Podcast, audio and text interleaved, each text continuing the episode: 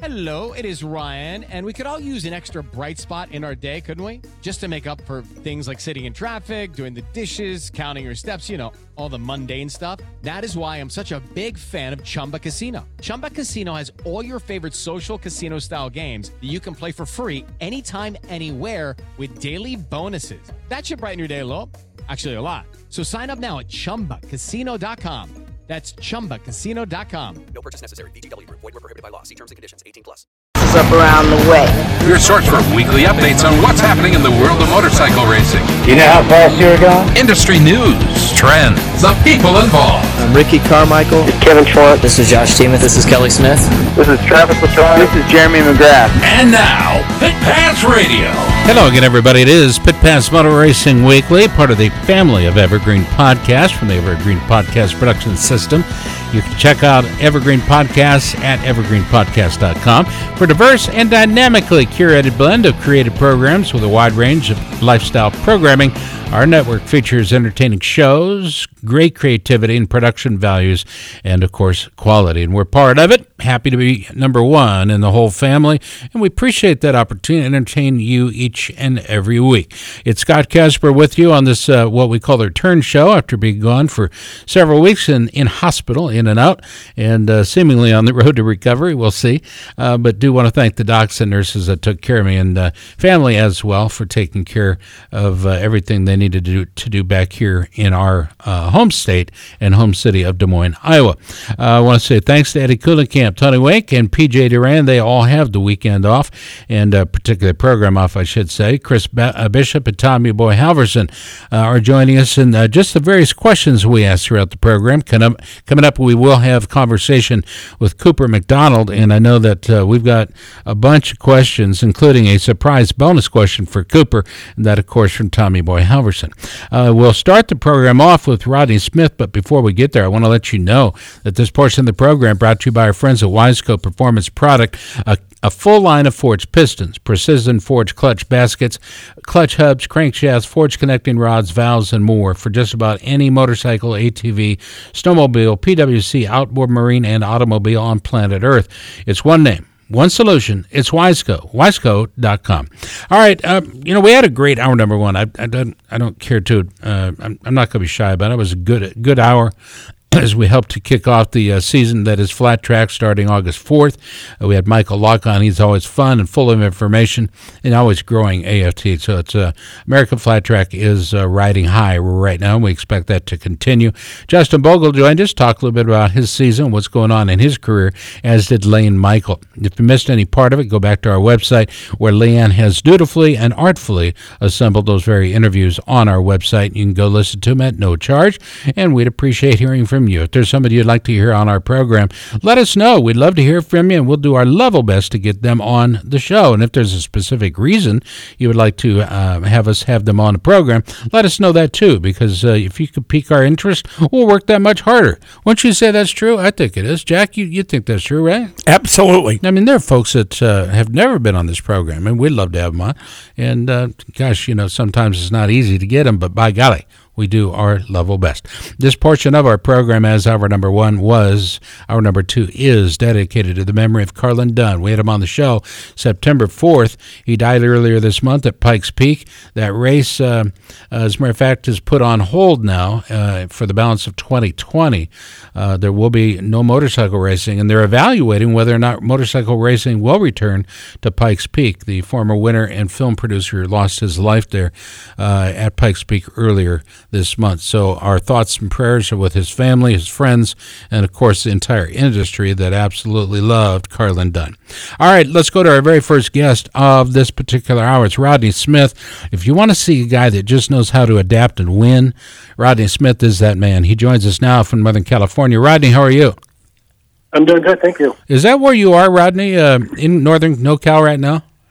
Yeah, I'm actually uh, in the Bay Area. They, they call it the Bay Area. It's an hour from San Francisco and an hour from Sacramento. What's going on out there? Um, uh, well, we had a little bit of a heat wave this last weekend, but it's cooled off now. And um, I don't know. For me, it's kind of the better part of California. We got some good trails and good mountains and trees and uh, a little bit of everything. So, yeah, Northern California's a place to be for riding.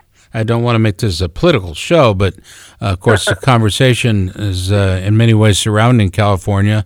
uh, on all networks, and it's taught. They're talking, of course, about the homeless situation uh, with not just uh, veterans but also just normal fo- folks, and we're talking tens of thousands of people living on the streets, and the reemergence of uh, several types of diseases that have been gone, like the Black Plague, for example, that have been gone from. Uh, uh, at least the face of the earth for quite some time, but now making uh, its return or the return of these various diseases. What are you hearing being a resident of Cali? You know, I haven't been. I don't even watch this. I don't pay too much attention to. it. But I can tell you, I've seen a rise in homeless. Um, never really noticed it much before, but it's getting bad. Um, even the town that I'm living in, you see them by the railroad tracks, and you see tents and stuff popping up everywhere. And uh, you know, after living in Brazil back in the '80s and seeing all the poor and poverty and stuff like that, it's starting to see that in America now. It's starting to see these little camps, you know, where 20 or 30 homeless people kind of get together and and build their little place. And uh, it, it's sad. It's uh, like I said, it's growing fast. I mean, I can't believe how many people are homeless here in my town. It's uh, it's crazy. We pray for them, and of course, we pray for our lawmakers to make the right decisions to help benefit these folks and pull them up and out of poverty, out of homelessness, and all that. We're talking with Northern California superstar Roddy Smith, and I mentioned one of the most versatile racers ever, grabbing wins at the highest level in both motocross before switching off to off road and carving out one of the greatest careers ever in the woods and the desert. Uh, 13 AMA sanctioned national championships to his credit, including five Grand National cross country titles, three AMA national hare scramble titles, and five. This one really gets it. Five AMA National Reliability Enduro Championships. Which is your favorite? If if there was a style that you've competed in over the years here in America and elsewhere, is is there a particular style that really just tripped your trigger? Well, I think probably the most prestigious championships are the GNCC, obviously, because that's where all the competition was. And um, for a guy from west from the West Coast to go out back east and uh, you know learn and adapt to their riding style or to their terrain, and to uh, bring home a couple championships back there was pretty pretty um, intense. Um, I had a lot of people tell me I'd never be able to do it. You know, somebody from the West Coast. but that being said, my favorite was uh, the old school national hare scramble back in the uh, you know early 2000s, late 90s when it was a true national championship. They basically was a nine race series. They had three on the West Coast, three in the Central, and three on the East Coast. So to me, and it was like a GNCC type format. I mean, that's basically the same thing, but it brought all the different types of terrain. Like when you'd race one out in the West Coast, they're a bit more high speed desert, faster terrain. When you ride in the Central Oklahoma, more rocky and that kind of stuff, Texas. But then when you got to the East Coast, you had the tighter woods. So to me, that championship was a true championship because it brought out the best of all. You know, who can adapt to all the different type of styles of terrain and across the country. You know, and uh, bring home the championship was was prestigious to me. That was uh, a pretty cool cool event. Your family really started to endorse and embrace motorcycle racing back in the 60s and 70s, and it was there, from there, I should say, that uh, uh, you, you blossomed into what we call local motocross standout and then an international contender. I think that first uh, hand up was, what, 1985 when you accepted an offer to race in Brazil. What was that offer like when you heard the offer, number one? And uh, obviously, you went down and, and uh, did some damage winning five Brazilian national championships. Yeah, I think the, one of the main reasons I the the avenue to Brazil was uh, in 1985 I was racing, well, 83 and 84 and 85 I was a support rider for Yamaha here in America, and they were really struggling at that time with their 125s um, with power.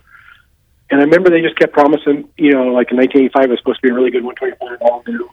Yeah, for the first round at Gainesville, it was still the slowest bike on the track. Was only me and Keith Bowen that were riding Yamaha in the, in the national circuit, and they just were not even close. And I'd already spent 83 and 84 trying to build my career and, and trying to test, you know, a bike. And I was struggling. I'd get a third one moto, and the bike would DNF the next moto, you know. Um, so I, I kind of didn't want to spend, you know, another third year on a bike that wasn't equivalent to everybody else's. Um, I think I went to Daytona Supercross and did real well, got us eighth or ninth or something that year, and then the people from Brazil asked me to to come down there. And I remember asking uh, Yamaha at the time if I could switch to the 500 class because that winter in the Golden State, I'd won a couple of Golden States against Phil Larson's and those guys that were some of the top top riders in the Open class. So I kind of wanted to switch, just something that would be a little bit better. You know, I didn't want to I didn't want to have to fight and test all year on the on the 125 again. Um, I was figuring, so that's why I took the avenue to Brazil. Uh, the money wasn't all that great at the time. Uh, it turned out to be a really good good way of going, but um, yeah, it was just different. It's a part of the world where you you know we're we're up here luckily uh, in the good old U.S. of A. But uh, you know Brazil has its uh, champions. It has its uh, uh, opportunities for guys just like you. You know, any type of racing can surely improve. Uh, your abilities and uh, your desire to compete at, at a variety of different levels. There's got to be some guys though that you looked up to that were heroes to you growing up. Who were they? Broc Glover uh, was Broc. Glover. Yeah. Yeah, you know, I just liked the Golden Boy. He was always an intelligent, smart, clean rider. Um, I liked Johnson. I liked Jeremy McGrath, Carmichael. Um, They were pretty They were good in their day, weren't they? McGrath and Carmichael. bet. Yeah. Of the best. But they were good. I liked their attitude. I liked their training. Um, you know, Jimmy Amari even. Because I was, you know, grew up in the sport. My parents used to ride motorcycles, and when I was in, in elementary school and stuff like that, we were like considered the Hell's Angels. You know, Right. that would get bike. And I remember when the movie on 87 came out, it kind of helped change their whole career. Uh, people saw dirt biking as a little different as a sport. And um, so I felt like I was kind of been part of that, you know, helping try to make motorcycle become a, a real sport, like an athlete sport, and get recognition and not just be, um, you know, dirt bags, Hmm. uh, health type people, you know. So it was really important to me to bring that clean attitude, to show that we weren't on drugs, to show that we were, you know, hardcore trainers, you know, just like any other type of sport. There was a house uh, three doors up from my dad's gas station when I was growing up, and uh, they were honest to God Hell's Angels. Uh, you know, riders. They weren't racers by any stretch of the imagination. They wore their cuts proudly and their dirty blue jeans and their big black boots and lots of chains and whatnot. But uh, I remember they would walk in front of my dad's gas station on the way to the uh, little corner grocery store, and they'd always bring me back a um, a fudgicle. And after they turned the corner, my dad had grabbed that fudgicle and he threw it in the trash can. He said, "Don't you ever take anything from those guys." And I was going, "But it's just a fudgicle." He says, "It represents a lot more than just a fudgicle." He said, "That's where it starts." Yeah. My dad had it right to begin with. My goodness sakes. We're talking with Rodney Smith. Rodney, of course, uh, one of those Hall of Fame cats. If you'd like to read a little more about him, you can do so at motorcyclemuseum.org. Um, there are certain parts of his career that has spilled over into other parts. It's not like he just stopped doing one discipline and went right to the next. Sometimes uh, the, the, the disciplines spilled over into each other. Uh, you know, it's not like Evel Knievel ever went out and raced dirt bikes and then became a jumper or became a stunt guy. You know, he was either one or the other. You know, he liked to ride motorcycles, but he really liked to jump. He loved the thrill of the jump. Uh, did you, in your career, did you ever get to meet Evel? He was a regular on the show until his untimely death. But, um, you know, it's guys like that that really helped build motorcycling up because he looked to be the clean uh, cut all American cat that may have drank a little too much beer or whatever. But, you know, he took riding a motorcycle and jumping a bike to completely different levels. And I think all of us put a board on a tire and attempted to jump over that tire. Stupid me. Oh. I was one of those guys. Yeah. How about you?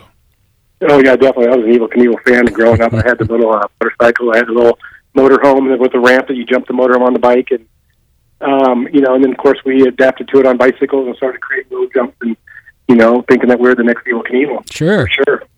You know, his son Robbie always answered the phone when I call because uh, we're we're located in central Iowa, and his grandparents lived in Perry, Iowa, for years and years and years, and he spent quite a few summers uh, up and around Perry, Iowa, so he always remembers that with uh, a great deal of affection. But uh, sadly, they did not get along until the well, not even at the end. The two uh, were very, I think, very much alike. But would you agree that uh, Evel and his red, white, and blue machines and helmets and the colors uh, really helped set motorcycling on a what I would call a positive trend? Yeah, definitely. I think it got everybody's attention, and uh, people started paying more attention to it.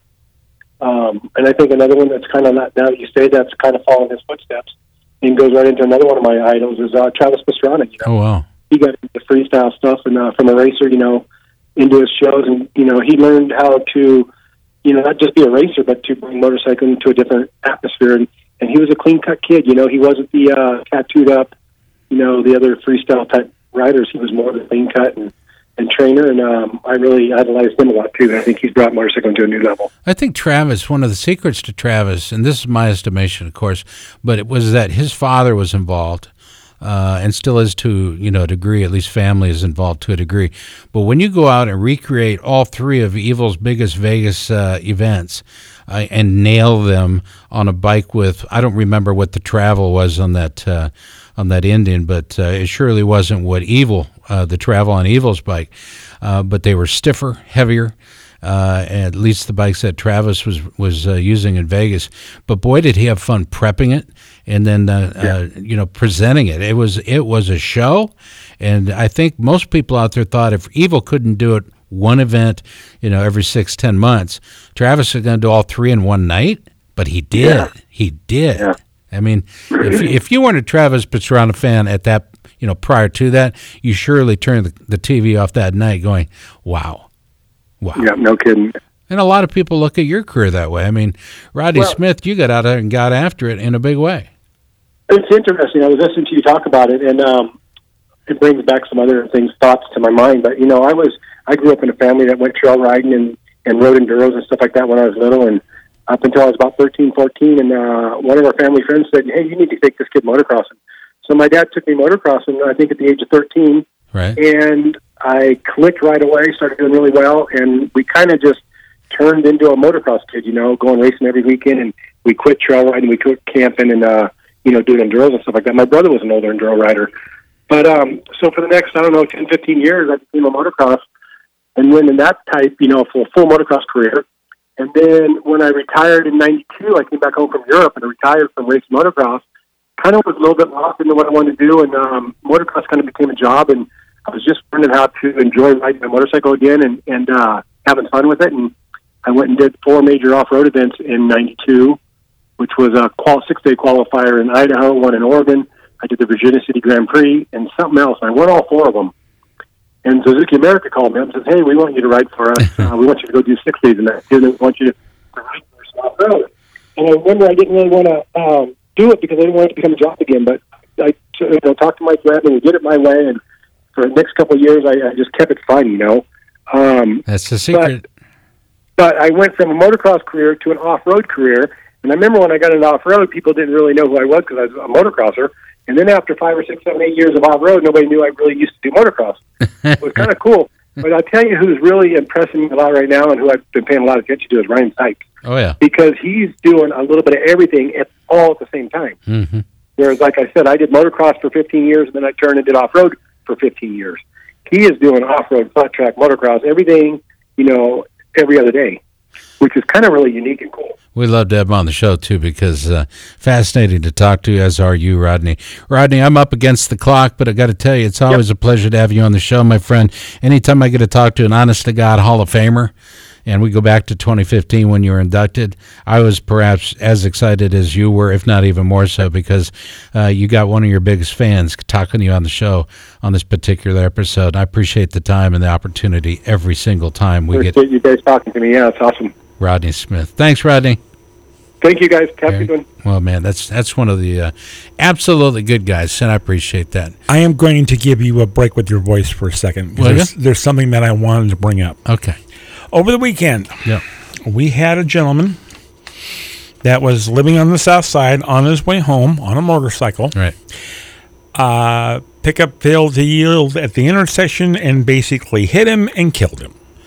Yeah. it- And we talk about this, Scott, all the time, especially the beginning Yeah. of every season, that you need to realize look out for the people that are on motorcycles. That's right. Because, you know, he had a wife, had kids, you know, he was like in his 50s someplace. yeah.